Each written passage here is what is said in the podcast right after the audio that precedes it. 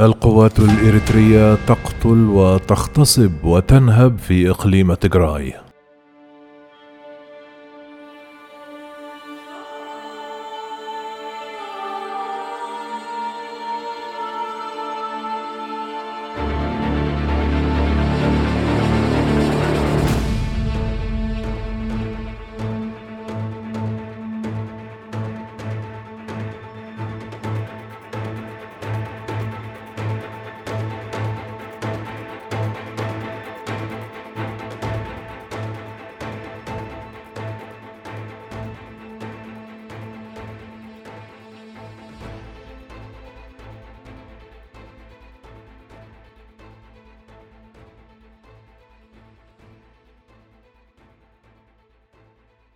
عادة ما تكافح النساء اللواتي يصلن إلى عيادة الناجيات من الاعتداء الجنسي في منطقة تيغراي الشمالية الإثيوبية لوصف إصابتهن، لكن عندما لا يتمكنون من الجلوس ولمس قيعانهم بهدوء، تعرف الممرضات أن هذا نوع من المعاناة لا يوصف. كان ذلك بعد ظهر أحد الأيام مع امرأة تبلغ من العمر أربعون عامًا في حالة ذهول وبالكاد واعية ملفوفة في مناشف ملطخة بالدماء وتعرضت مرارا وتكرارا للاغتصاب الجماعي من قبل خمسة عشر جنديا إريتريا في أزبرير. وتم اعتقالها مع حوالي عشرة فتيات ونساء أخريات من بينهن امرأة تبلغ من العمر سبعون عاما. وانفجرت المرأة بالبكاء وهي تروي محنتها على يد جنود إريتريين. استولوا على أجزاء من المنطقة المحاصرة في إثيوبيا المجاورة. وغالبا ما يمارس الإريتريون اللواط مع ضحاياهم. وفقا لطاقم التمريض وهي ممارسة من المحرمات بشدة في الديانة المسيحية الأرثوذكسية في تيغراي. وعلى الرغم من مزاعم كل من إثيوبيا وإريتريا بأنهم سيغادرون فإن الجنود الإريتريون راسخون بقوة أكثر من أي وقت مضى في تيغراي حيث يغتصبون النساء بوحشية ويقتلون المدنيين وينهبون المستشفيات ويمنعون الطعام والمساعدات الطبية وذلك بحسب ما صرحت وكالة أسوسيد بريس.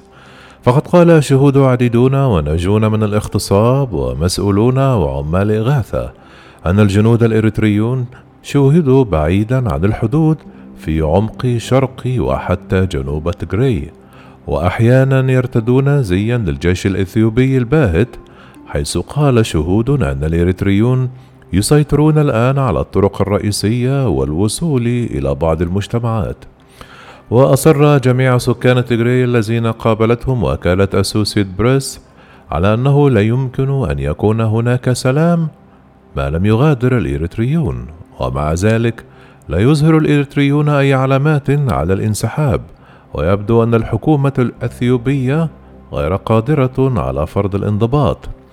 أخبر مصدران على صلة بالحكومة وكالة أسوسيد بريس أن إريتريا مسؤولة في أجزاء من تيغراي وهناك مخاوف من أنها تتعامل مباشرة مع ميليشيات الأمهرة العرقية.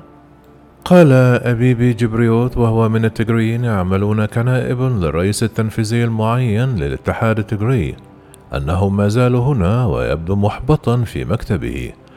لقد دفع العنف بالفعل العائلات إلى الفرار إلى أماكن مثل مخيم النازحين داخليا في ميكيلي الذي يتقاسمه سمريت كالولا مع آلاف آخرين.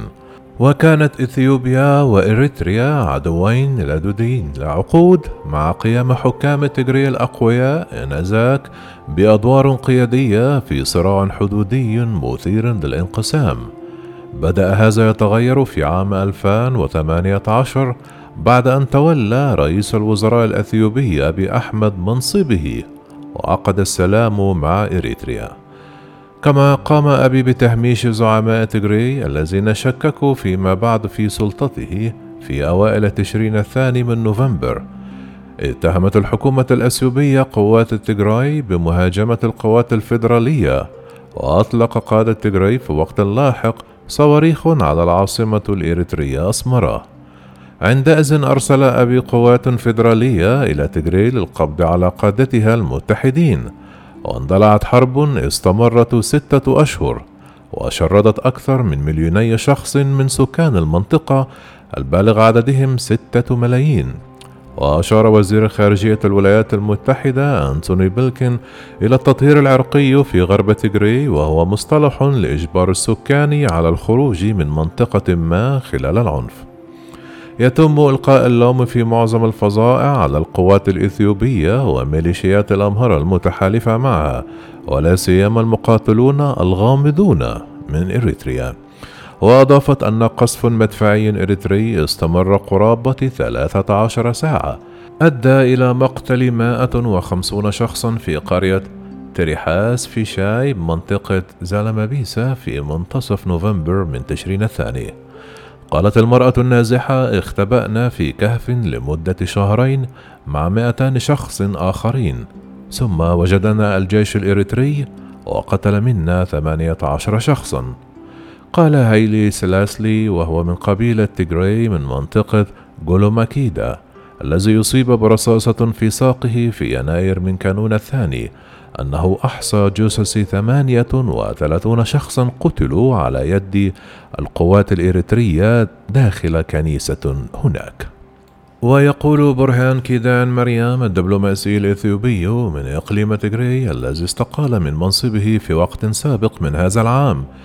إن الإريتريين مدفوعون بالعداء ضد قادة تجرين قال برهاني إن رئيس إريتريا منذ فترة طويلة سياس أفريقي يسعى أيضا إلى منطقة عازلة على طول الحدود ولضمان عدم تمكن قادة تجري الهاربين من العودة. وقال العقل المدبر للوضع في إثيوبيا هو أسياس. وفي أوائل إبريل ذكرت وزارة الخارجية الإثيوبية أن القوات الإريترية بدأت في الإخلاء لكن الولايات المتحدة قالت أنها ما زالت لا ترى أي مؤشر على حدوث ذلك. ولا يزال جزء كبيرا من منطقة تجري مقطوعا عنه الوصول تاركا النازحين ليصفوا ما يحدث. قال تدريوس عبادي صاحب متجر يبلغ من العمر 38 عاما إن القوات الإريترية التي وصلت إلى قريته مؤخرا في إبريل نيسان أطلقت النيران على قساوسة. كانوا عائدين إلى منازلهم بعد انتهاء الخدمة بعد ظهر يوم الأحد وأحرقوا حوالي عشرون منزلا على حد قوله وقال لم يبقى هناك شيئا أبدا. ولم يردوا ممثلو الحكومتين الأثيوبية والإريترية على طلبات للتعليق. ويبدو أن الإريتريين عزمون على فعل أكبر قدر ممكن من الضرر. لقد دمروا مراكز صحية مثل مستشفى هاوزن الأولي الذي لطخت جدرانه الدماء حيث ذبح الإريتريون العديد من الضحايا في ممرات المستشفى وتم تدمير حضانة للعناية المركزة للأطفال. وعلى الرغم من كل الأضرار التي أحدثها الإريتريون فإن عمليات الاغتصاب الجماعي هي من بين الأسوأ. وقد اعتنت عيادة ميكيلي بحوالي 400 ناجي وناجية منذ نوفمبر تشرين الثاني. والعديد من ضحايا الإريتريون وفقا لرئيسة الممرضات. قالت أن من بين مائة ومائة وخمسون تعرضوا للواط. واصفة الناجيات من الاغتصاب الشرجي لا يستطعن الجلوس من كثرة الألم ويخجلن لدرجة أنهن يفتقرن إلى الكلمات.